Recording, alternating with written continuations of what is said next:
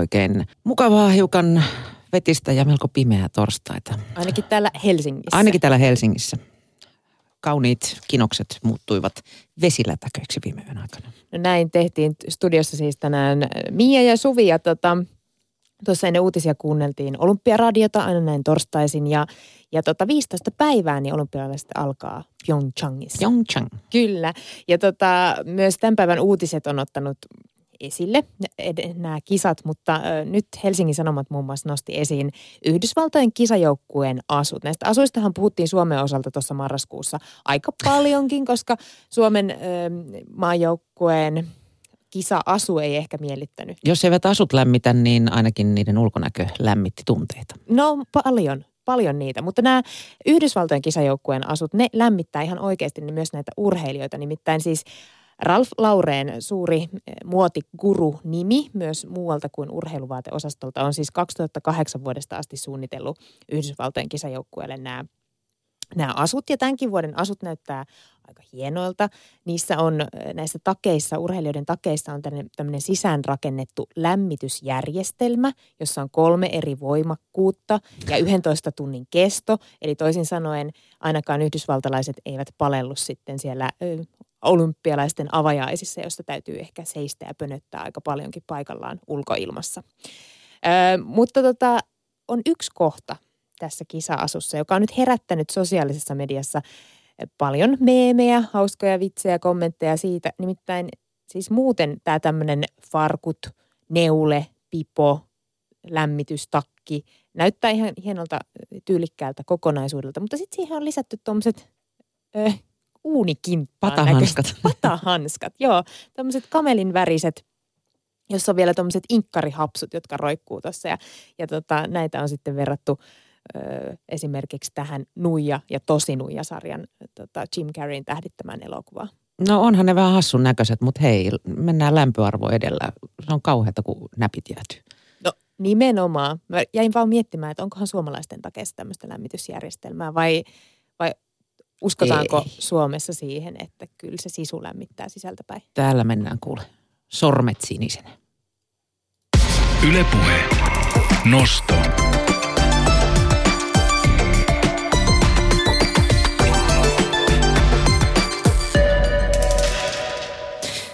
Viime vuonna ladattavien äänikirjojen suosio kasvoi melkoisesti, sillä Suomen kustannusyhdistyksen mukaan kasvua tuli vuoden kolmella ensimmäisellä neljänneksellä peräti 227 prosenttia. Nuo prosentit ovat tietysti suuria, kun pienestä aloitetaan, mutta suunta on selvä. Äänikirjojen myynti on myös ohittanut e-kirjojen myynnin, eivätkä äänikirjat vedä pelkästään Suomessa, vaan kyseessä näyttäisi olevan ihan maailmanlaajuinen, ilmiö. Storytel ja BookBeat ovat siis ääni- ja e-kirjojen striimauspalveluita ja ne aloittivat toimintansa Suomessa vuoden 2016 toukokuussa.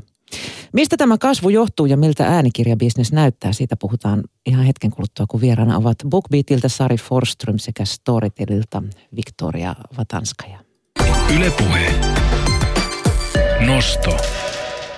Ravintola ei myy enää ruokaa, vaan ilmapiiriä. Tämä oli ehkä vähän tämmöinen provosoivakin äh, tota, ajatus, joka... Elämyksiä. Kyllä, elämyksiä, olohuoneita, oleskelua. Tästä puhuttiin siis viime viikolla nostossa, kun meillä oli vieraana Rojala Ravintoloiden toimitusjohtaja Aku Wikström sekä Viisi tähteä-sivuston päätoimittaja Eero-Pekka Rislakki. Silloin oli just tullut ö, Suomen 50 parasta ravintolaa listaus. Ja me puhuttiin siitä, että mitä se, mitä se tämän päivän ravintola on, mitä siltä vaaditaan. Ja tämä oli se lause. Ravintola ei myy enää ruokaa, vaan ilmapiiriä, joka miehistä sitten täällä studiossa puristettiin ulos.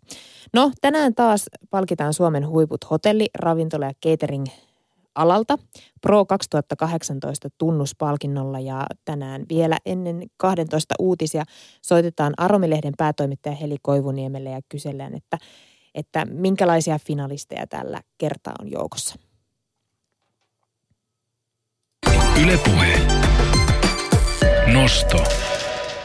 Tervetuloa noston vieraaksi BookBeatilta Sari Forström ja Storytelilta Victoria Vatanskaja. Kiitos. Tuossa alkuun vähän luettelin noita lukuja jo, millaista tuo kasvu oli viime vuonna. Mi- Miltä tuo mennyt vuosi noin niin kuin kokonaisuutena näytti? Jatkuiko kasvu myös loppuvuonna? Jatkui, joo, tosi hyvältä näytti, että se viimeinen neljännes oli oikeastaan sitten se vuoden paras. Niin siihen tuli joulumyynnit tietysti. No joo, joo. Vai ostetaanko näitä joululahjaksi? Joo, no lahjakortteja ostettiin Mm. paljon, että annettiin lahjaksi kuunteluaikaa BookBeatiin, mutta meillähän niin kuin tavallaan se sesonki on koko vuoden, että siinä mielessä tämä eroaa tosi paljon tuosta perinteisestä kirjabisneksessä, jossa, jossa kieltämättä se viimeinen neljännes on tärkeä siksi, että lyödään niitä kovakantisia kirjoja pakettiin ja se onkin hieno joululahja edelleen, mutta, mutta äänikirjojen kuuntelu on ehkä semmoista, se on enemmän semmoinen henkilökohtainen ratkaisu, että itse päätän ryhtyä kuuntelemaan ja, ja siitä tulee itselle uusi tapa ja silloin se on tapa ympäri vuoden. Mutta asiakasmäärät oli koko vuoden kasvussa ja me ostettiin kustantamolta yli miljoonalla eurolla kirjoja ja se tuntuu huiman hienolta. Tuntuu, että suomalaiset on todella nyt löytäneet tämän formaatin, että kirjoja voi myös kuunnella. Joo, ja meilläkin ehdottomasti koko viime vuosi oli kyllä nousujohteinen ja kymmenkertaistimme asiakasmäärämme. Et siinä mielessä myös huomaa, että siitä on kyllä tullut trendi tässä viime vuoden aikana. Ja mä luulen ja uskon hyvin vahvasti, että tämä varmasti tulee nyt jatkumaan entistä kiihkeämmin tänä vuonna myös. Mm.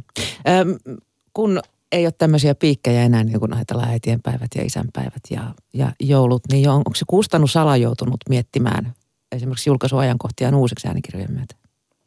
Mm, jossain määrin kyllä, mutta mä sanoisin, että, että kustannusala on, on totta kai aina hakenut sitä, että kirjoja myytäisiin tasaisemmin mm. ympäri Mutta ne vuoden. julkaisupiikit on aina ollut sillä Julkaisupiikki. joulumarkkinoille ja näin. Niin, suuri sesonki on, on edelleen ollut aina se syksy ja kyllä mä näen, että me ollaan osaltaan tasaamassa tätä, että meidän viesti kustantajille on, että kulutus on kovaa koko ajan. Asiakkaita on koko ajan paljon, niin niitä tulee koko ajan hyvin paljon lisää, että tehkää nyt hyvänen aika paljon äänikirjoja vaikka tammikuussa. Ja, ja on tehtykin, että meillä on tullut paljon uusia kirjoja nyt tammikuussa, että oikein hyvältä näyttää. Joo, ja tietysti lomakaudet äänikirjakuuntelussa taas on tosi tärkeät hiihtolomat ja kesä, että uskon kyllä, että saadaan tiettyjä niin kuin enemmän kirjoja nyt kesään myös juuri tämän takia, että sitä kuunnellaan silloin aikaa sillä tavalla uppoutua äänikirja ehkä vieläkin paremmin kuin ja kokeilla myös erityyppisiä. Että mä uskon, että kyllä tämä tulee vaikuttamaan varmasti tulevaisuudessa vielä enemmän myös siihen julkaisuohjelmaan, että missä vaiheessa saadaan kirjoja ulos. Ilman muuta. Joo, kysyntä on kesällä kovaa ja, ja mä näen sen, että aika usein varmaan tyypillinen tapa tulla äänikirjakuluttajaksi on se, että aloittaa kesälomalla ja sitten siitä onnekkaasti jää niin kuin rutiini päälle, kun ty- työssäkäynti alkaa. Tietysti kuluttaminen hieman muuttuu, koska aikaa ei vaan ole ihan yhtä paljon kuin siellä kesälomalla tai pääsiäislomalla, mutta siitä tulee jokapäiväinen tapa parhaimmillaan. Onko teillä jotain tietoa siitä, että missä ihmiset sitten kuuntelee, vaikka kesälomalla? Onko se se laiturin nokka vai missä? Öö, no me ollaan tutkittu tätä mm, jonkunkin verran, ihan haastateltukin meidän asiakkaita ja muutenkin selvitetty sitä. Ne käyttötavat on kyllä todella moninaiset. Semmoinen mun mielestä ilahduttava, mikä mulla itselläkin on tapana, minkä mä huomasin viime kesänä, oli se, että, että hirveän moni löysi sen, että marjojen poimiminenhan on oikeasti aika anteeksi vaan hiton tylsää homma, mutta jos kuuntelee siinä samalla äänikirjaa, niin siitä tulee todella mukavaa ja, ja mä tiedän lukuisia ihmisiä ja, ja olen kuullut meidän asiakkailta muutenkin siitä, että tulit poimittua tosi paljon mustikoita tai puolukoita tai sitten jakso olla paljon pidempään siellä viinimarjapensaassa, koska kuunteli äänikirjaa. Mä itse maalasin yhden navetan päädyn kuunnellen äänikirjaa ja sanon ihan reistisesti, että se teki siitä, siitä kesäloma-askariasta ihan hirveän paljon siedettävämmän. Mutta sitten toki lentokoneessa kuunnellaan tosi paljon, jos matkustetaan pitkille lomamatkoille. Et, et Ei tarvitse raahata fyysisiä opuksia ei, mukana. Ei. Mm. Ja sitten tavallaan mä ymmärrän hyvin, että se myös sulkee sen niin semmoisen lentokoneen niin kuin tiiviin ilmastoidun hälisevän ympäristön aika mukavasti pois siitä ulkopuolelle. Ja, ja kun tekniikka nykyään mahdollistaa sen, että äänikirjat mahtuu siihen samaan kännykkään, joka joka tapauksessa mukana, jossa ei voi pitää nettiä päällä lentokoneessa, mutta kirjat voi aina ladata offline-tilaa ja kuunnella vaikka koko lennon Taimaaseen viettää Harry Huulin tai Maria Kallion parissa, niin mikä siinä? Siinä ei kuunneltava lopu kesken. Mm. Joo, mekin ollaan tutkittu just tehty asiakastyytyväisyyskyselyä ja kyselty vähän, että minkälaisissa tilanteissa, että on se hyvin kiinnostavaa meillekin niin kun sitten tietää vähän enemmän meidän asiakkaistamme ja sitä kautta ehkä myös tiedostaa, mitä kaikkea kaivataan, niin no arkiaskareet on tietysti yksi sellainen, että just tämän tyyppiset ehkä vähän tyylisemmät silittäminen ja mikä tahansa semmoinen siivous, joka kuitenkin tavallaan, että sä pystyt keskittymään ja kuuntelemaan, niin mä uskon, että se on hyvin yleistä työmatkat varmasti, että olin sitten autolla tai itse kuuntelen joka kerta kun bussiin istahdan, niin tavallaan pääsee saman tien siihen omaan maailmaan ja niin kuin varsinkin aamuisin tuntuu, että saa itse asiassa paremmin hereillekin, kun jo kuuntelee jotain semmoista koukuttavaa trilleriä tai vastaavaa. Ja, ja haluaa sulkea ne ulkopuoliset örinät pois. Niin, nimenomaan, että vähän tavallaan niin kuin rauhoittua ensin ennen kuin sitten töissä taas sitten pääsee sosiaalisoimaan ja muuta. Niin, ja et varmasti niin kuin hyvin paljon erityyppisiä tilanteita. Mä uskon myös, että kirjallisuuden kulutus tavallaan niin kuin nousee siitä, että on mahdollisuus kuluttaa äänikirjaa. Että se ei ole aina sidoksissa siihen, että täytyy istua ja hyvä valaistus. Ja toki nyt ei kirjassa ei sitä välttämättä tarvita, mutta kuitenkin niin kuin rauhassa sitten lukea aktiivisesti ilman, että sä voit tehdä yhtään mitään muuta siinä, niin uskon, että tulee vaikuttamaan siihen ja näkisin myös hyvin positiivisena, että tulee myös uusia kuluttajia sitä kautta, että kun tavallaan se siinä on paljon enemmän vielä mahdollisuuksia, että missä tilanteissa sä pystyt kuuntelemaan. Mm. Ilman muuta tyhjät hetket tulee käyttöön ja pakko mun sanoa, että nyt kun tammikuun luvut näyttää tosi hyvältä, niin on kyllä kun varkain tullut mieleensä ajatus, että vaikuttaakohan länsimetro tähän. että kyllähän sitten niin kuin arjessa se pendelöinti. Siellä on ainakin aikaa kuunnella. Käyttö kyllä. niin kuin näkyy. Mun ystävä on sellainen, joka tota, kuuntelee kaiken aina nopeutettuna. Oletteko te huomannut, onko tämä joku yleinen trendi vai onko mun ystävä vaan ylitehokas? No kyllä meilläkin on asiakkaita, jotka kuuntelee aika paljon, paljon niin kuin nopeutettuna. Se tietysti riippuu, vaihtelee äänikirjakohtaisesti. Jotkut lukijat varmaan koetaan semmoiseksi, että niitä mieluummin halutaan pikkusen nopeuttaa. Tai, tai kirja on semmoinen, että halutaan päästä nopeammin loppuun ja halutaan niin kuin ikään kuin kiihkeämmin selvittää se, että miten tässä käy. Mutta en mä nyt sanoisi, että suurin osa näin tekee, mutta meille tulee aika paljon positiivista palautetta siitä, että teidän nopeutusalgoritmi on tosi hyvä ja että mä käytän sitä tosi mielelläni. Mä itse henkilökohtaisesti kyllä maalasin sitä navetan seinää ihan sillä norminopeudella, että en, en osaa sille henkko tähän niin kuin suhtautua samalla tavalla, mutta hienoa, että ihmiset ovat löytäneet tämän toiminnon ja nauttivat siitä.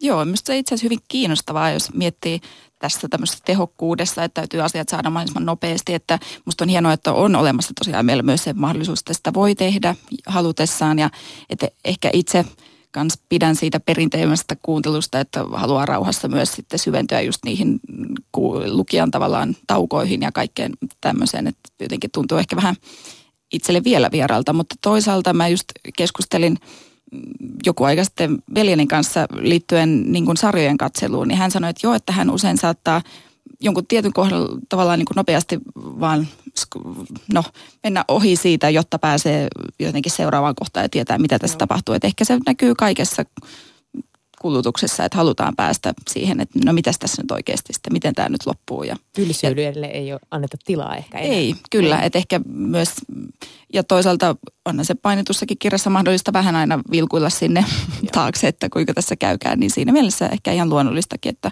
on sitten mahdollisuus äänikirjojen kanssa tehdä se sama. Äänikirjat tekevät tulemista jo tuossa vuosituhannen vaihteessa, mutta sitten suosio jostain syystä lopahti ja niitä oltiin nyt kuoppaamasta. Mi- mi- mistä tämä huikea kasvu nyt sitten johtuu? Että ne ovat uudestaan No mä uskon, niin. että varmasti ainakin osa syynä on se, että tämän tyyppiset niin kuin suoratoista palvelut, kuten Spotify ja Netflix, niin niistä on tullut arkipäivää ja kanssa. se, että tavallaan että äänikirjat on mobiilissa, helposti puhelimessa aina saatavilla, niin tavallaan se helppous ja se myöskin ehkä tämmöinen tietynlainen kokeileminen, että sun ei tarvitse tehdä sitä yhtä päätöstä, että haluan lukea tai ostaa vain tämän yhden kirjan, vaan että pystyy vähän kokeilemaan ja aloittaa. Että mulla itsellenkin on, saattaa olla välillä 20 kirjaa, että mä oon jossain niin kuin tavalla, että jostain lukenut tai kuunnellut vähän enemmän ja vähän vähemmän. Että se ei ehkä sido sillä tavalla niin kuin yhteen kirjaan yhtä voimakkaasti ja että kyllä mä uskon, että varmasti tämän tyyppinen just, että kuukausimaksulliset palvelut on tullut niin tutuiksi ja on ihan arkipäivää, niin miksei tämäkin sitten kirjallisuus yhtä lailla sit jotenkin mä en koe, että siinä mm, ajankäytöllisesti se on yhtä jotenkin sillä tavalla hyvä vaihtoehto, kun katsoo jotain sarjaa tai kuunnella musiikkia. Mä oon ihan, ihan samoilla linjoilla, että, että kyllä sen huomaa ihan selvästi, että se rajaton mahdollisuus valita ilman, että, siinä sitten enää menettää mitään rahaa. Että jos joku kirja ei tunnukaan kiinnostavalta, niin se voi lopettaa kesken ja siirtyä seuraavaan, niin se selvästi lisää sitä kulutusta, se lisää sitä kiinnostusta. Ja se on ollut sellainen asia, jota kirjoista kiinnostuneet ihmiset on jo osanneet niin kuin odottaa. Että muistan oikein hyvin sen, kun me aloitimme, niin me saatiin hyvinkin paljon palautetta siitä, että vihdoin – että mä olen todella odottanut, että tämä tulisi kirjoihin. Eikä tarvitse kymmentä CD-tä rahata mukana. Nimenomaan. ja, ja, ny, ja älypuhelimet on kehittynyt niin mm. paljon, niihin pystyy tallentamaan kirjoja offlineen ja kaikilla, no ei kaikilla, mutta hyvin monilla ihmisillä on älypuhelin tai sitten tabletti, josta voi kuunnella, että, että siitä se yksinkertaisesti johtuu, että se jakelutie on nyt olemassa ja kaikilla on käytännössä katsoen niin kuin kaikilla, jotka vaan haluavat, niin on se tekniikka käytössään, että ne pystyy ottamaan niin kuin sinne taskuunsa vaikka sata äänikirjaa kerralla ja, ja sitten vaihtelemaan niiden välillä ilman, että siinä tulee mitään semmoista ostokynnystä, niin, niin se selvästi lisää sitä. Plus, että ne on mm. usein ihmisiä, jotka on jo olleet jo Netflixin ja Spotifyn käyttäjiä, että konsepti on heille niin tuttu, että he ajattelevat, että aha, okei, okay, tämä on nyt se, sitten se kirjojen Netflix ja, ja siirtyy myös sitä käyttämään tai hylkää Netflixin ja vaan kuuntelee kirjoja, koska on, on todella kiva lepyttää silmiä myös. Niin ja mä uskon, että kyllä varmasti tämmöisten niin kuin suoratoistopalvelut ja muut, niin tuo myös tosiaan uusia Ilman muuta. ihmisiä joo, joo. kirjallisuuden pariin. Että siinä mielessä nuoret totta kai ja ylipäänsä ehkä sellainen, että jos istuu päivät pitkät koneen äärelle, että on semmoinen olo, että nyt oikeasti haluaisi, niin kuin just Sari mainitsikin, leputtaa silmiään ja jotenkin syventyä ihan erityyppiseen mm. maailmaan kuitenkin, niin äänikirjat on mitä loistavia vaihtoehto siinä mielessä, että sitten pystyy, pystyy tekemään sitä ilman, että täytyy aktiivisesti katsoa tai lukea. Mm. Et varmasti se, että tosiaan tulee uusia kuluttajia ja myöskin ehkä sellaiset, jotka niin kuin haluaa kuluttaa kirjallisuutta mahdollisimman paljon. Niin kuin vaikka itse lukeudun sellaisia, että totta kai luen myös niin kuin painettua kirjaa ja sitten mielellään kuuntelen eri tilanteissa, niin tuntuu, että se on vaan niin kuin sitä kasvanut, että sitä pystyy tekemään entistä enemmän, mikä on tietysti hienoa. Sama kokemus meillä ihan selvästi huomaa, että sanoisin, että ehdoton valtaosa kaikista asiakkaista on ihmisiä, joille tämä on kokonaan uusi tapa käyttää kirjaa ja, ja he on sillä tavalla uusi, kokonaan uusia kirjankäyttäjiä myös, että suomalaiset arvostaa kirjallisuutta hirveän paljon, mutta sitten se ei ole aina oikein mennyt sinne tekojen tasolle, että hirveän moni tekee sen uuden vuoden lupauksen, että mä luen enemmän kirjoja ja sitten ei saakaan sitä aikaiseksi. Ja äänikirja on ollut todella monelle niin kuin se vastaus, että nyt he sitten saavatkin sen aikaiseksi. Nyt on löytynyt se tapa, jolla he kuluttavat kirjoja. Kustantamothan on jonkun verran ollut nyt huolissaan sitten luonnollisesti siitä, että, että, mitä tämä tekee painetun kirjan myynnille. Niin, onko se näkynyt us- siinä jotenkin? Ei. Mä en usko, että se tekee sille yhtään mitään. Se pikemminkin nostaa kirjat entistä enemmän näkyville, koska...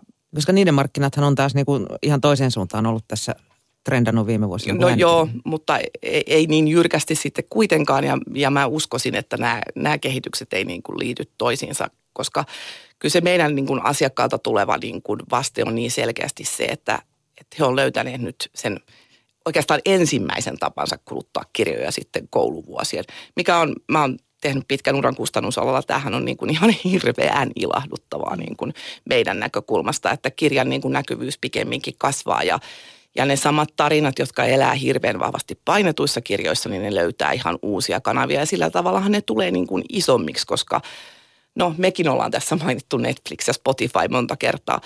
Sehän on taistelua vapaa-ajasta, että mitä sitä kieltämään. Et, et, niinhän se vaan yksinkertaisesti on, että jos joku katsoo 20 tuntia Netflixiä viikossa, niin hän ei millään ehdi lukea painettua kirjaa niin paljon kuin hän ehti ennen kuin jotain Netflixiä edes oli olemassa. Sitten meillä on pieni asiakasryhmä, joka on, on kirjallisuuden suurkuluttajia ja ne on tämmöisiä mun ja Victorian kaltaisia niin kuin paatuneita sekakäyttäjiä, jotka lukee kaikkia formaatteja ja kuuntelee äänikirjoja siihen päälle. Et se on toki pie, pieni ryhmä ja tärkeä ryhmä ja, ja hienoa, että kirjallisuuden kaikkia lajityyppejä niin kuin kulutetaan, mutta kyllä mä näen ihan selvästi, että, että nämä on uusia kirjallisuuden kuluttajia, nämä äänikirja-asiakkaat pääsääntöisesti. Joo, ja mä en myöskään missään tapauksessa näkisi, että äänikirjat jotenkin uhkaa painetun kirjan tulevaisuutta, että just ne syyt, että ehkä jos on menty jonkin verran printtikirjassa alaspäin, niin ei, en usko, että liittyvät äänikirjaan.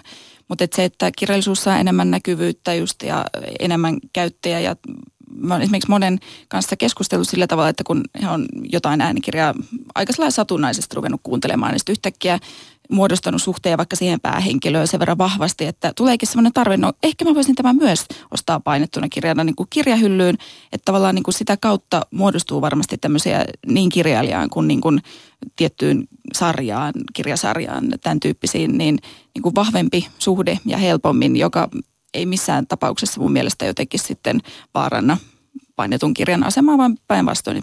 Mun mielestä mitä enemmän missä tahansa formaatissa kirjallisuutta kulutetaan, niin sitä parempi. Ilman muuta.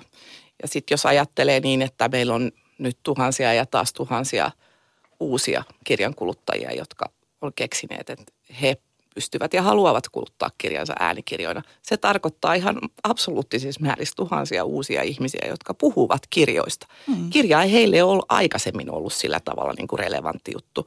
Okei, kaikki tietää kirjat ja, ja ihmisillä on ehkä ollut vähän huono omatunto siitä, että ne ei lue. Ja nyt he on löytäneet sen tavan, jolla he sen tekevät, niin mun nähdäkseni se on kirjallisuuden ja kustannusalan näkökulmasta ainoastaan hyvä uutinen. Mm. Mutta onko tällä hetkellä niin, että äänikirjat on myös aina painettuna kirjallisuutena? Eli ei tehdä suoraan äänikirjoiksi teoksia? No meillä on itse asiassa nyt viime vuonna ollaan julkaistu tämmöisiä Storytel Original-sarjoja, jotka on tehty suoraan audioksi ja joita ei ole ilmestynyt painettuna kirjana. Ja ne on semmoisia kymmenosaisia sarjoja, joissa kukin osa on niin tunnin mittainen. Eli vähän semmoinen samantyyppinen ajattelu, mitä Netflix Originalsissa, mutta sitten niin kuin kirjasarjana, äänikirjasarjana. Ja ne on nyt ollut sellaisia tosiaan, että niitä ei löydy mistään muualta eikä painettuna kirjana. Ja ne on toiminut meillä ihan erittäin niin kuin hyvin ja me ollaan tosi ilahtuneet siitä, että asiakkaat on ottanut vastaan tämmöisen niin kuin vähän uuden tyyppisen formaatin hyvin mielellään. Ja myöskin kirjailijat, että meillä on nyt tänä vuonna julkaistaan 20 kotimaista sarjaa, jotka tosiaan kaikki kirjoitetaan suoraan äänikirjasarjan muotoon ja 20 käännettyä, niin että se on ollut myös hyvin kiinnostavaa keskustella kirjailijan kanssa, että minkälainen se prosessi on. Totta kai, että siinä on tiettyjä asioita, mitä täytyy ottaa eri tavalla huomioon, kun kirjoittaa perinteistä romaania.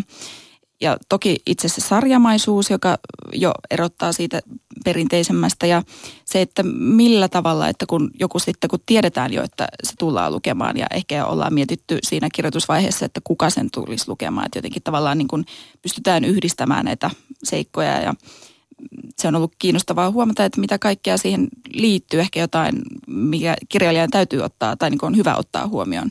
Vaikka toki uskon, että hyvä tarina toimii missä tahansa formaatissa, että niin kuin, mutta että me ollaan haluttu kokeilla, kokeilla tämmöistä ja se on kyllä toiminut todella, todella hienosti, että myöskin semmoiset sarjat, mistä on nyt tullut toinen kausi. Esimerkiksi meillä oli tämmöinen ruotsalainen Skifi-trilleri Musta tähti, josta julkaistiin viime vuoden puolella ensimmäinen kausi niin tänä vuonna kun tuli sitten uusi toinen kausi, niin saman tien niin kuin top-listalle ja että ihmiset niin kuin löysi ja odotti jo että me saatiin paljon kyselyitä, että no milloin on tulossa se toinen. Että ollaan ehkä myös totuttu siihen vähän niin kuin Netflix-maailmaan, että jos on tullut yksi kausi, jossa on hyvä, niin kyllähän siitä täytyy toinenkin tulla. Että siinä mielessä, mikä on todella hienoa totta kai, että saadaan myös sitä kautta niin kuin uusia kanavia ja niin kuin tapoja kuluttaa tarinoita. Mm. No joo, meillä ei tämän, tämän tyyppistä ole, että me, me ollaan niin kirjan kustantamoiden jälleenmyyjä ja pääsääntöisesti on niin, että, että kaikki kirjat, joita, äänikirjat, joita meillä myydään, niin ne on yleensä kaikki julkaistu myös, myös painettuna, mutta on näköpiirissä, että, että tietysti kustantamotkin jossain määrin innostuvat kokeilemaan pelkän äänikirjan tekemistä ja, ja tämän tyyppisiä ratkaisuja varmaan tullaan näkemään, koska se on ihan selvä asia mun mielestä, että kun jostakin formaatista yhtäkkiä tulee näin suosittu, niin se alkaa totta kai muhimaan myös siellä kirjailijoiden mielissä, että miten, miten me voisimme ottaa huomioon tämän kirjoittamisessamme.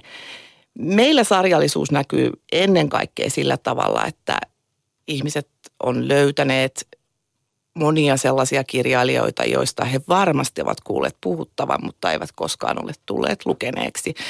Ja, ja sitten he haluavat usein viettää todella paljon aikaa Joon Espön tai sanotaan vaikka Lars Keplerin Joona Linnan tai jo mainitun Leena Lehtolaisen Maria Kallion parissa, että, että sitä henkilöhahmosta tulee heille rakas ja, ja hirveän tyypillistä on se, että että tullaan sen niin kuin kirjailijan uusimman uutuuden perässä ehkä, ehkä niin kuin BookBeatin käyttäjäksi.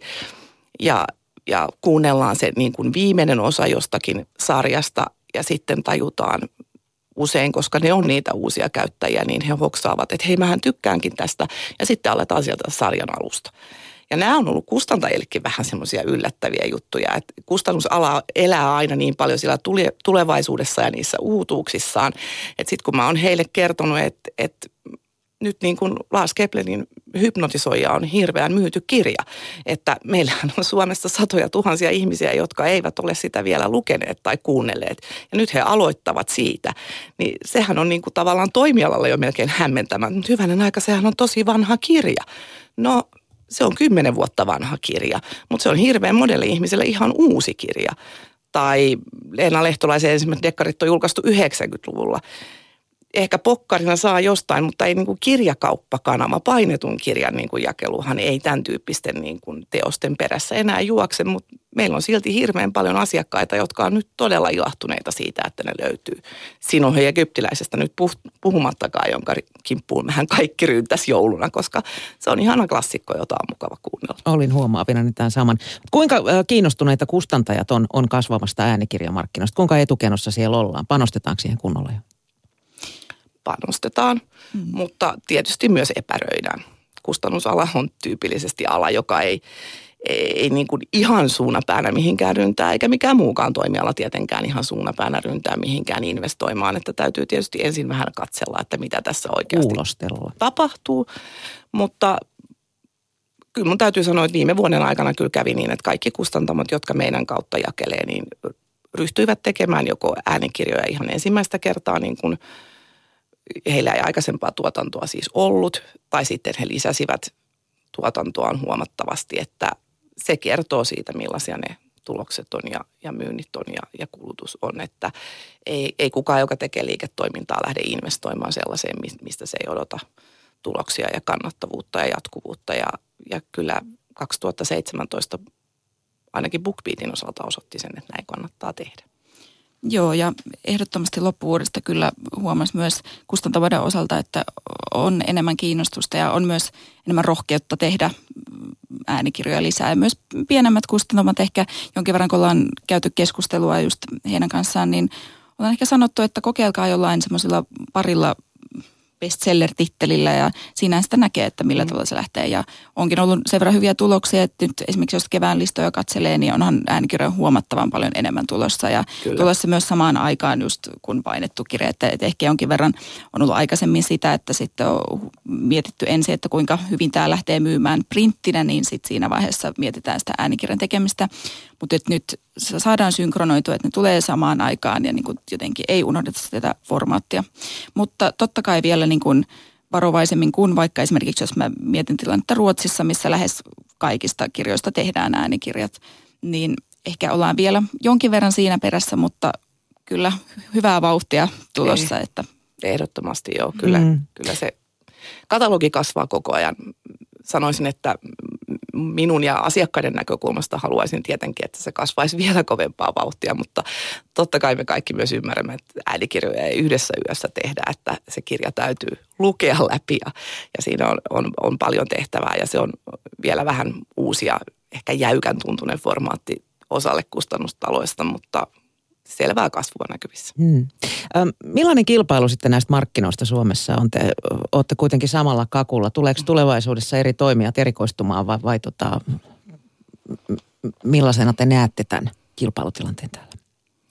No, tämä on niin, epä, niin kuin bisnestermeen sanottuna niin epäkypsä ja alkava markkina, että, että mä näkisin, että... Yrityksen aina, ja erehdyksen kautta. Niin, no aina mennään yrityksen ja erehdyksen kautta liiketoiminnassa, mutta näkisin myös, että tämä on niin lupaavaa ja, ja se kasvupotentiaali on niin iso, että me mahdutaan, ainakin me kaksi mahdutaan mm. tänne oikein hyvin. ja, ja jos tämä markkina on, leikitään ajatuksella vaikka puoletkin siitä, mitä esimerkiksi Ruotsin markkina on ollut tai muutamat muut eurooppalaiset suuret äänikirjamarkkinat, niin niin mä näkisin, että näkymät on, on toimijoille oikein hyvät. Mutta se tietenkin vaatii sen jatkuvan määrätietoisen kehittämisen ja sen, että kirjan kustantamot tekee äänikirjoja ja että heille tulee paljon näitä äänikirjaonnistumisia. Koska sitten tietysti tässä on helppo, helppo esiintyä ikään kuin äänikirja messiana ja suitsuttaa sen puolesta, mutta yhtä laillahan on totta se, että ei se mikään automaatti ole. Ei mikä tahansa kirja myy äänikirjana hyvin. Että kyllä mä omassa työssäni, niin mun työajasta iso osa menee siihen, että mä ikään kuin kuraatoin ja konsultoin kustantamoita ja katson sitä meidän dataa ja pyrin niin kuin opastamaan ja neuvomaan heitä siinä, että mitkä kirjat heidän kannattaa nyt ihan ensimmäiseksi tehdä äänikirjoiksi, koska tietysti joka, ne on isoja investointeja ja jokainen haluaa niitä epäonnistumisia välttää, mm. että että ei mikään niin kuin ihan automaattisesti ole sillä tavalla autuaksi tekevää, mutta selvää isoa kasvua on totta kai näköpiirissä ja, ja, ja listan levenemistä toki, että titteleitä vaan lisää. Joo, ja mäkin kyllä uskon ehdottomasti, että tällä hetkellä mahtuu hyvinkin kaksi toimia ja varmaan jossain tapauksessa autetaan toinen toistamme siinä, että jotenkin äänikirjat tulee tutuiksi ja tämän tyyppinen mm, suoratoisto tai digitaalinen kirjapalvelu tulee tutuiksi. Että hyvin paljon usein kun esimerkiksi ystäväni kanssa keskustelen, niin saattaa että joo, että kuuntelee sekä BookBeatia että Storytelia ja jotenkin niin kuin, että on huomannut jomman kumman, ei välttämättä edes niin kuin sillä tavalla, että ilmiönä se tulee tutummaksi, mikä musta on erittäin tärkeää. Just tämmöisessä ei vielä niin kypsessä äänikirjamarkkinassa, niin uskon, että siinä on hyviäkin, oikein hyviä puolia, että ollaan, on meillä kaksi toimijaa, jotka selvästi panostetaan hyvinkin mm. paljon tähän tehdään äänikirjaa tunnetuksi. Mm. Kyllä. Sari, sä mainitsit tuossa, että kaikista kirjoista ei välttämättä ole äänikirjaksi. Mm. Tässä on nyt aika monta dekkaria mainittu. Onko se mm. niin, että dekkari toimii erityisen hyvin? Dekkari toimii usein, mutta kaikki dekkarit ei toimi. et, et, ei tässä niin kuin, kirjallisuus on sen verran niin kuin syvällinen asia, että, että tota, totta kai me nähdään, että on, on tiettyjä asioita, jotka kirjasta toiseen muistuttaa toisiaan, mutta ei, jännityskirjallisuus usein toimii hirveän hyvin. Meillä tosin, niin kuin olette varmaan huomannut, myynnyimpien titteleiden joukossa on aika paljon myös tietokirjoja. Se johtuu pitkälti siitä, että ne myös saa hyvin laajan kohderyhmän. Kaikkia ei sitten kuitenkaan se jännityskään kiinnosta, vaikka sillä on todella iso yleisö. paljon kuunnellaan tämmöistä niin sanottua naisten viihdettä, mutta paljon tällä asialla on myös tekemistä, tekemistä sen kanssa, että miten se kirja on niin kuin kerrottu ja kirjoitettu. Että joitakin dekkareita ei ole helppo seurata äänikirjana ja niistä ei tule kovin suosittuja ja ne pitää sitten pystyä erottamaan sieltä joukosta. Ihan selvästi on niin, että painettuna kirjana isot julkaisut ja lanseeraukset ja ilmiöt on pääsääntöisesti meilläkin isoja juttuja ja, ja ne meidän asiakkaita kovasti kiinnostaa. Monien isojen uutuuksien perässä tullaan meille kuuntelemaan ja äänikirjaa ja ajatellaan, että, että se on niin kuin se ratkaisu niin kuin, tutustua tähän kiinnostavaan teokseen. Mutta ei se aina ihan niin kuin yksi yhteen menee. Sitten on vaan yksinkertaisesti kirjoja, jotka on Mä en tiedä, miten se muotoilisi. Mä itse näen sen niin, että on kirjoja, jotka on kirjoitettu silmillä luettavaksi, että se, se tekstitiku täytyy lukea joko e-kirjana tai, tai painetusta kirjasta, jotta, jotta, sen niin kuin, jotta siitä kirjasta nauttii samalla tavalla kuin – kuin muuten. Sitten on todella paneutuvia äänikirjakuuntelijoita, jotka niin kuin hyvin keskittyneesti kuuntelevat ja pystyvät seuraamaan niin kuin varsin niin kuin ehkä monitahoisesti etenevää juonta tai isoa henkilögalleriaa, mutta se on vähemmistö. No voisin kuvitella, että kun Elina Ferranten kirjojen seuraaminen on aivan kammottava äänikirjoja. Se on niin paljon henkilöitä ja tapahtumia ja ää, tasoja, että... Ää, tavallaan olet oikeassa, mutta toisaalta Ferrante on semmoinen, että, että nyt kun se uusin osa tuli, niin, niin kyllä sen perään meillä rynnistettiin. Mutta mä melkein sanoisin, että nämä on niitä niin kuin harjaantuneempia kuuntelijoita. Se vaatii paljon keskittymistä se Ferranten seuraaminen. Mutta siksi toiseksi se, se on sitten myös yksi kiitellyimpiä ja ylistetyimpiä äänikirjoja, mikä meillä on. Mut mä joudun siinä siis painetussa kirjassakin sellamaan, että kukas tämä nyt oli tässä Joo. näin. Mm. Ei ihan helppo juttu, mä myönnän ton ihan saman. Ja mä, mä itse en kuuntele Ferranteja, niin vaan luen sen, mutta mä tunnen henkilökohtaisesti monta ihmistä, jotka nimenomaan kuuntelee Ferranteja ja ylistää sekä luentaa että Ferranteja niin kuin äänikirjana maasta taivaaseen. Mutta ei, sä oot oikeasti, ei ole se helppo tapaus. Älä aloita siitä. niin, niin, joo, en, mä en mielellä anna mitään tämmöisiä yleispäteviä jo, ohjeita, mutta kyllä tekis mieli sanoa, että älä aloita siitä. Aloita jostain vähän jouhevammin liikkeelle lähtevästä kirjasta ja valitse semmoinen, jossa on henkilöt, joihin niin kuin tutustuu ehkä nopeammin ja helpommin. Niin, mä myös ehkä sanoisin, että dekkarit on siinä mielessä helpompi genre aloittaa ja meilläkin 40 prosenttia kuuntelusta on dekkareita ja siihen tietysti mahtuu hyvin monen tyyppistä, että on psykologisia trillereitä, on niin kuin ihan semmoista perinteisempää dekkaria myöskin ja että uskon kyllä, että niin kuin just Sarikin mainitsi, että on tiettyjä asioita, jotka vaikuttaa varmasti siihen, että mikä tekee dekkarista sellaista, että sitä on helpompi kuunnella kuin ehkä kaunokirjallisempaa teosta. Mutta toisaalta se on ehkä myös asia, mitä me pystytään ehkä ihan eri tavalla tutkimaan kuin vaikka painetussa kirjassa. Että me nähdään, että missä vaiheessa se kuuntelu on tavallaan ehkä lopahtanut tai sillä tavalla, että kuinka, mikä on se tietty kohta, jossa on saattanut sitä käydä niin, että se ei ole välttämättä enää niin kuin pitänyt otteessaan, niin tämäkin on minusta tosi kiinnostavaa, jos miettii on. tulevaa, että millä tavalla, kun ruvetaan kirjoittaa, niin kuin se kirjoitusprosessi kirjailijankin kanssa, niin että minkä tyyppiset asiat vaikuttaa siihen, että intensiteetti säilyy ja että toimii myös äänikirjana. Mutta silti ehkä sanoisin, että melkeinpä mikä tahansa kirja kyllä toimii, että kunhan on niin kuin, että onhan meitäkin erilaisia kuuntelijoita on. niin musiikissa kuin kirjojen tai minkä muun taiteen saralla, niin että itse nyt kun on kuunnellut Juha Hurmeen Finlandia-voittajan teosta Niemeä, niin et siinähän on hyvin paljon kaikenlaisia nimiä ja hyvin paljon niin kuin tavallaan ehkä semmoista, että vaatii keskittymistä. Mutta kun saa sen tietyn flow-tilan itselleen, että nyt olen vain tässä ja kuuntelen rauhassa, niin ihan yhtä hyvin toimii kuin sitten ehkä helpommin kuin tosiaan työmatkalla ottaa vähän nopeatempoisemman psykologisen thrillerin, jota rakastan myöskin, että tavallaan niin kuin, että hyvin eri tilanteissa myös kuuntelee erilaista. Mutta dekkarit on tosiaan meillä 40 prosenttia ja sitten toinen on elämäkerrat. Mm. Ja mikä ehkä just vähän Sarikin mainitsi siitä, että kuinka niin kuin backlist tai niin kuin vanhemmatkin kirjat mm, saattaa, että löytyvät uudella tavalla kuuntelijoille, niin sanoisin, että musta on hienoa, että tavallaan kirjan elinkaari on selvästi nyt pidempi. Että se ei ole sitä, että se on vaan se uutuus ja sitten se parin kuukauden päästä unohtuu, kun tulee joku toinen uutuus. Vaan että meilläkin viime vuoden kestosuosikki Elämäni gangsterina, niin on ehkä sekään ei ole enää niin uusi kirja, mutta edelleen tänäkin vuonna top-listalla. Että kyllä tavallaan niin kuin ihmisiä kiinnostaa ja ehkä se semmoinen henkilökohtaisuus siinä ja se, että sä melkein voit kuvitella, että se henkilö kertoo sulle omaa tarinaa ja tämän tyyppiset vaikuttaa myös siihen koukuttavuuteen, että mikä toimii äänikirjana ja mikä ei. Mm. mm. Meillä on tullut Twitterin viestejä tänne. Kati kirjoittaa, että minä eilen tutkiskelin Storytelin kirjoja, mutta en vielä liittynyt. Kuinka lie koukuttavaa sitten ja Mari kirjoittaa, että yhden kirjan kuuntelu piti lopettaa kesken, sillä lukija äänsi monet sanat niin hullusti, että kuuntelu oli kaikkea muuta kuin mukavaa. Kuinka paljon näistä lukemisista tulee palautetta? No jonkin verran tulee palautetta ja sekä positiivista, että totta kai sitten nämä on hyvin henkilökohtaisia asioita, että kuka tykkää mistäkin ja minkä tyyppinen lukija puree. Ja jotenkin, että joskus tuntuu, että ainakin itse myös koen sillä tavalla, että mikäli se on semmoinen lukija, joka mua miellyttää, niin se melkeinpä niin kuin auttaa kuuntelemaan sen kirjan loppuun. Että voi olla, että mä välttämättä painettuna sitä lukisin, mutta jotenkin se lukijan tulkinta on niin kiinnostava, että haluaa kuunnella se loppuun. Ja välillä vaan ei jostain syystä tunnu siltä, että olisi itselleen sopiva lukija, että siinä on jotain siinä rytmityksessä tai intonaatiossa, fraseeruksessa, jotain semmoista, mikä ei juuri itselleen sovi, niin mun mielestä sekin on ihan, niin kuin, ihan luonnollista ja sen voi sillä tavalla niin kuin hyväksyä, että kaikki ei pidä kaikista lukijoista. Ja... Joo, ja sitä voi taklata sillä nopeutusalgoritmilla sitten, jos, jos ei ole jostain Tulee sitten semmoinen heljuma ääni sitten? Ei, ei tule. Se on ei, aika hyvä joo. itse asiassa. Se on ihmeen luonnollinen.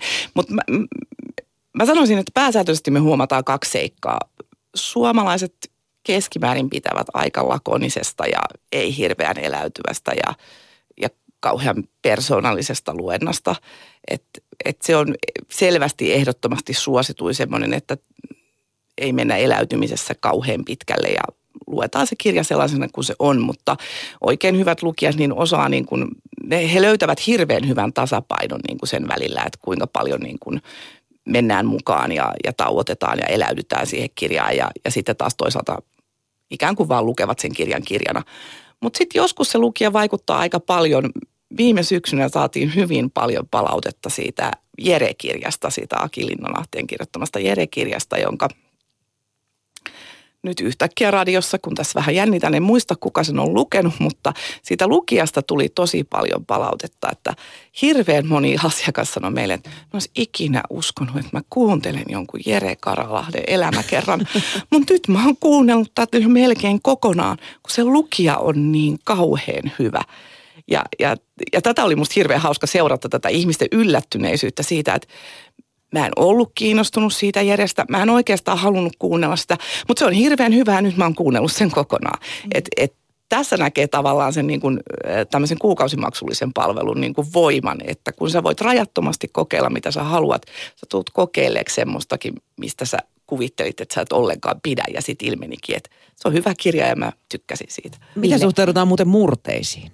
Kuinka, kuinka hyvä toleranssi kuuntelijoilla murteiden suhteen? No, jos ei mennä niin kuin ihan sinne varmaan Rauman murteen niin kuin vaikeimpaan päähän, niin mä uskon, että, että menettelee oikein hyvin, mutta silloin se murteellinen luenta on niin kuin ehkä sillä haastavaa, että silloin täytyy pystyä niin kuin lukemaan se kirja murteella, mutta niin, että se silti on edelleen yleiskielinen ja kaikkien ymmärrettävissä. Näin mä sanoisin. Näitä esimerkkejä ei kauhean paljon ole. Että Antti Heikkinen – lukee itse muumokirjan ja, ja siinä semmoinen vahva savolaisuus tulee kyllä läpi, mutta, mutta pääsääntöisesti kirjat luetaan sillä yleissuomella, että Joo. aineisto ei kovin mm. paljon murteista ole vielä meillä. Niin, just rupesin kanssa miettimään, että kuinka paljon semmoisia kirjoja onkaan, että jos on kirjoitettu tavallaan yleiskielisesti, että luettaisiin murteilla, ei, ei juurikaan. Mutta toki esimerkiksi jos miettii vaikka Rosa Everstinnaa, jossa on tämmöinen meidän kielellä kirjoitettu, niin ja siihen on onneksi saatu aivan loistava lukija Anna Saksman, joka tulkitsee sen tavallaan juuri oikealla tavalla, että siitä ollaan saatu myös tosi hyvää palautetta sitten, että mikäli se on sillä tavalla kirjoitettu ulos se kirja, niin totta kai sitten täytyy olla hyvin niin kuin jotenkin hienovaraisesti valita se lukija siihen, että se toimii sitten myöskin murteella.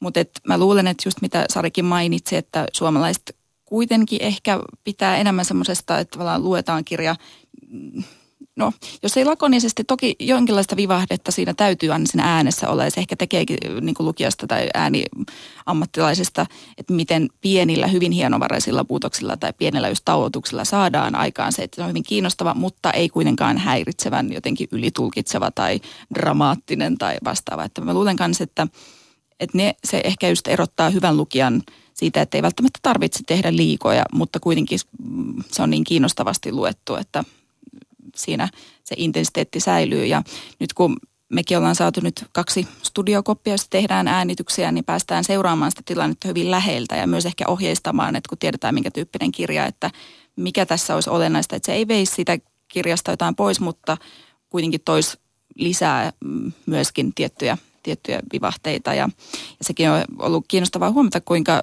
näyttelijöille he itse sanoo siinä, että kun he pääsee siihen flow-tilaan, niin siinä on itse niin siinä tarinassa, että melkein unohtaa, että on itse lukemassa sitä niin kuin äänittämässä. Mm. Et se on, et siinä on hyvin paljon tiettyjä hienovaraisia juttuja, jotka sitten vasta ehkä tällä tavalla, kun on päässyt seuraamaan sitä koko prosessia läheltä, niin on huomannut, minkälaisia ulottuvuuksia löytyy.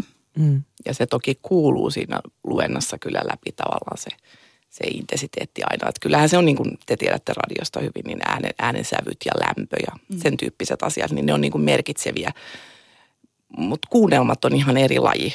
Et, et se on ehkä tärkeä huomata, että ääni, äänikirjat on kirjoja, jotka on luettu ääneen ja sitten kuunnelmat, joista esimerkiksi täällä Ylellä on ansiokasta tuotantoa, niin se on eri laji sitten kuitenkin. Mm. Yksi Ylen kuunnelmien tekijä Erja Manto oli meillä aikaisemmin syksyllä vieraana. Hän muuten sanoi, että hän ei koskaan lue noita kirjoja etukäteen. Aivan. Ja Erja Mantohan lukee nämä mainitut ferrantet, että, että se on sitten oma lajinsa kyllä.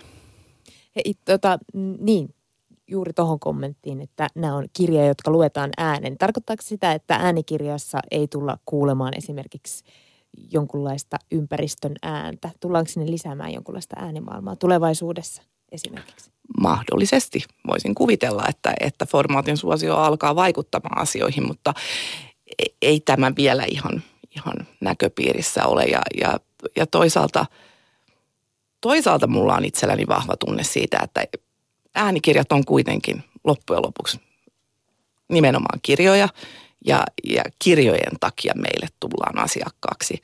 Et ihmisissä on niin, kuin niin voimakas toive sen niin kuin kirjojen lukemisen ja tarinoiden seuraamisen lisäämiseen, että, että varmasti tulevaisuudessa tulemme näkemään sen, että, että niin kuin ehkä nämä formaatit alkaa oppimaan toiseltaan ja, ja otetaan erilaisia vaikutteita muualta ja kokeillaan kaikenlaista, mutta kyllä mulla silti on vahva tunne, että, että kyllä tullaan pääsääntöisesti menemään niin, että kirjailijat kirjoittavat kirjoja, jotka julkaistaan painettuna ja julkaistaan äänikirjana ja molemmat löytää yleisönsä ja, ja niistä tarinoista tulee isoja ilmiöitä.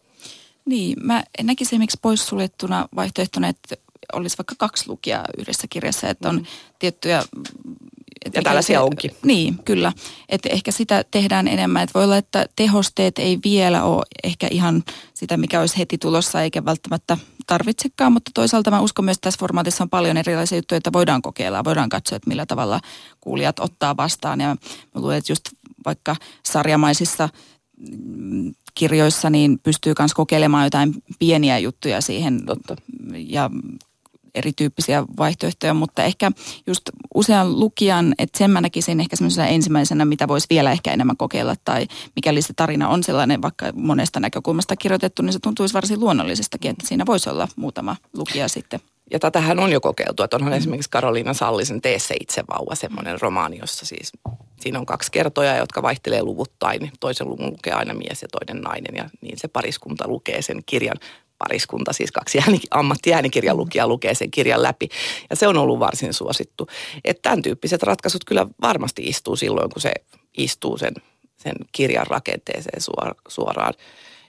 Ja sitten niin kuin Victoriakin sanoi, niin, niin meillähän on se, se etu ja se, mitä me voidaan niin kuin tarjota, on, on se, se palaute, koska me pystytään niin tarkkaan näkemään, että mitä, mm. mitä kuuntelija tekee.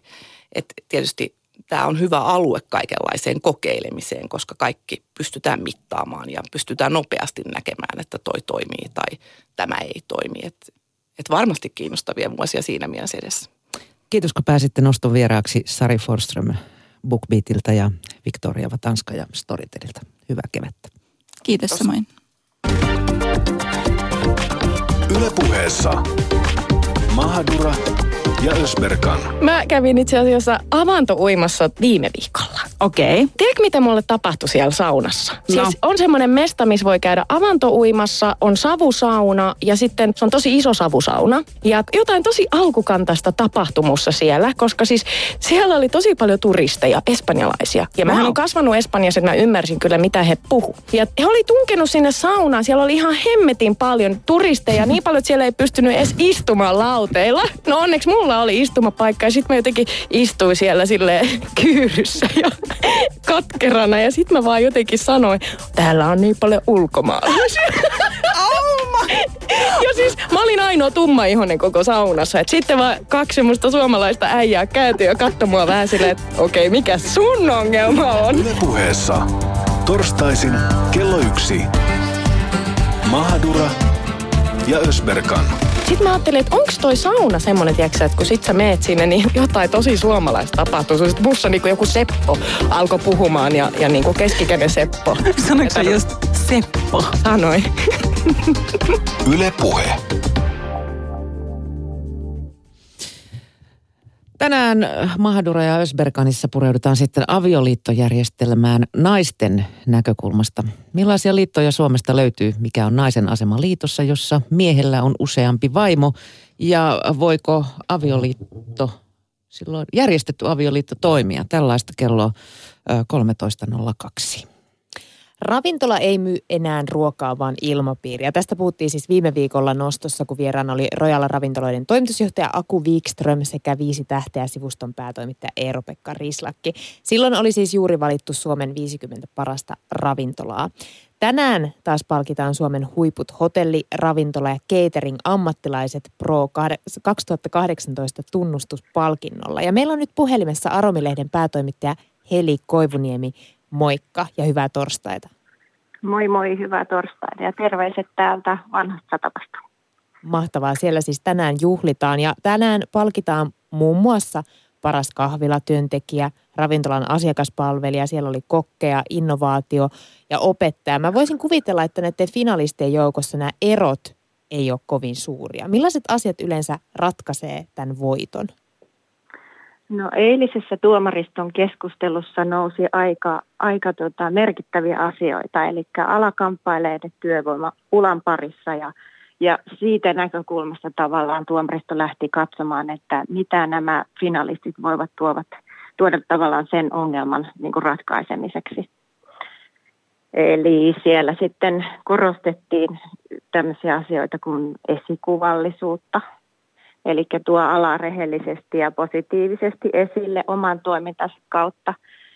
Nythän niin kuin sosia- toi sosiaalinen media ja henkilöbrändit nostaa aika paljon semmoista ehkä siloteltuakin kuvaa, kuvaa niin tota, tuolla tehdään paljon töitä pyyteettömästi ja intohimolla, joka ei sitten kuitenkaan näy ihan koko kansalle. Paljon puhutaan, niin, mm. mm. paljon puhutaan myös siitä, että, että huiput hotelli- ja ravintola-alalta ja catering-palveluista myös lähtee ulkomaille. Mi- mikä, Heli Koivuniemi, sun näkemys on, kuinka hyvällä tasolla se ammattiosaaminen Suomessa on tällä alalla? No kyllähän meillä on tällä hetkellä jo lähtenytkin suomalaisia huippu, huippunimiä maailmalle ja se arvostus on suuri. Ja varmasti niin nyt on tulossa lisää vielä tunnustuksia tuolta tuolta maailmalta, että niitä tässä keväällä odotellaan. Uh, täytyy sanoa, että ilolla on seurannut sitä, sitä, sitä kehitystä, mikä on tapahtunut niin täällä kotimaassa kuin sitten tuolla kansainvälisestikin. Mä sanoin tuossa alussa lauseen, että ravintola ei myy enää ruokaa, vaan ilmapiiriä. Näkyykö tämä teema myös henkilökuntaan panostamisessa ja sitä kautta ehkä myös tässä kilpailussa? Kyllä se näkyy. Eli tämä oli ihan se mun ykkösasia, minkä mä sieltä tuomariston puheesta poimin. Eli nyt ollaan tunnebisneksessä. Tunnebisneksessä ja se tarkoittaa sitä, että arvostetaan positiivisuutta ja välittämistä. Ja parhaimmat esimiehet kykenee sitouttamaan työntekijänsä ja, ja sitten niin, että he saavat työntekijöistä irti kaiken, jotta he tekevät intohimoisesti työtä ja sitä kautta sitten taas asiakkaat nauttivat ja, ja palaavat takaisin, takaisin tietyn, tai tulee kantaa asiakkaita. No kuinka hyvin koko Suomi on edustettuna näiden eri sarjojen finalisteissa?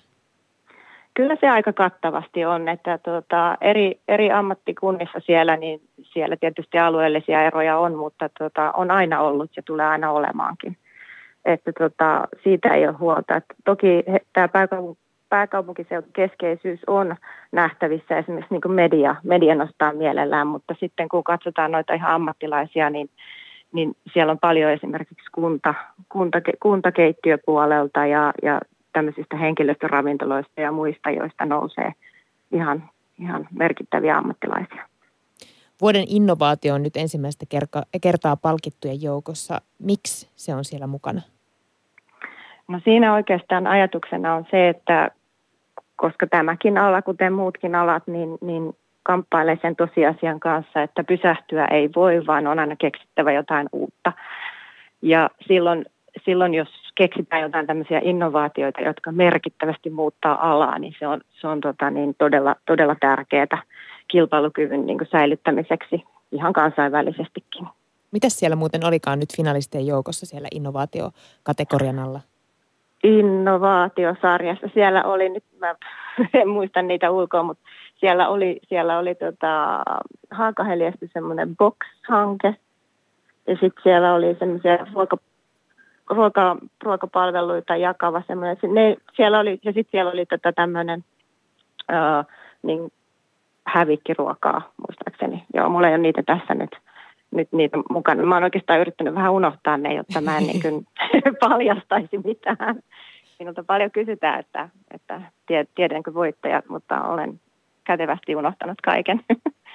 Silleen sopivasti, ettei vahingossa edes lipsahda. Hei, Toisaalta me ei edes tiedetä niitä tällä hetkellä, eli äänethän on laskettu ja tota, tuomaristokaan ei niitä tiedä. Toki sen keskustelun perusteella voi jotain johtopäätöksiä tehdä. No hei, myöskään vastuullisuudesta ei ole aina jaettu palkintoja, toki tänä ja viime vuonna ainakin, mutta siitä puhutaan paljon mediassakin. Kuinka arvostettu Kyllä. kategoria se on tänä päivänä alan sisällä? No tämä oli yksi asia, jonka mä haluaisin tässä nostaa myös. Eli vastuullisuus nousi, nousi tuolla esille hyvinkin voimakkaasti ja tähän asti oikeastaan puhuttu paljon ympäristövastuusta ja siihen liittyvistä asioista, hävitistä ja muusta. Mutta tuomaristo näki, että, se on tämän ajan ilmiö, joka sitten, nyt kuuluu vähän meteliä tuolta, kun busseja viedään, niin tota, se on tämän hetken ilmiö, joka, joka tota, toivotaan, että olisi vähän väistyvää, että tavallaan kahdenlaisia ruokamarkkinoita ei, ei toivota syntyvän, vaan että hävikki, hävikkiin pyrittäisiin niin kuin sillä lailla, että sitä ei enää syntyisi.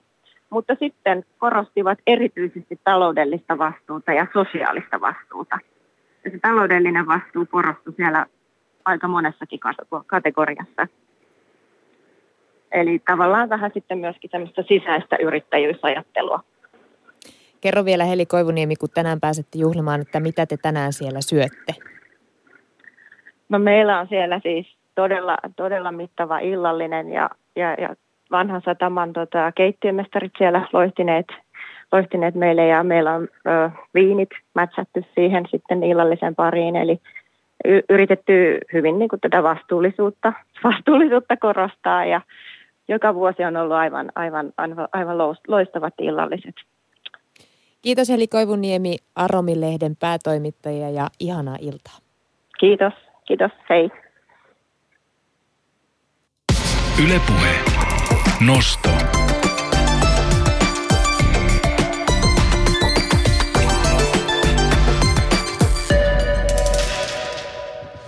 Kello tulee kahden minuutin kuluttua 12. Silloin vuorossa Yle Uutiset ja urheilu ja niiden jälkeen sitten jatkaa tuttuun tapaan Politiikka-radio. No, mutta ei ihan ihan tuttuun Ihan tapaan. ei tuttuun tapaan. Tänään nimittäin Politiikka-radio tulee Mäntyniemestä.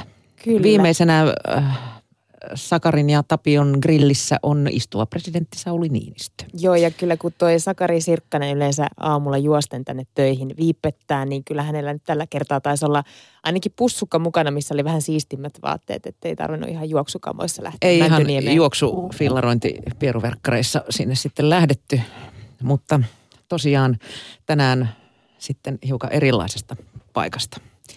Politiikkaradio. Presidentin Kuullaan. vaalitentit, kyllä. Kyllä, ja ne on muuten loppu sitten tähän päivään. Joo, joo, ja se olisi sunnuntaina sitten äänestäminenkin, että Ootko käynyt ennakkoon vai? No, oon mä kyllä käynyt. Oot käynyt. joo. Minä en. Onko sulla joku periaate tämän asian suhteen? Silloin äänestetään, kun on äänestys, virallinen äänestyspäivä.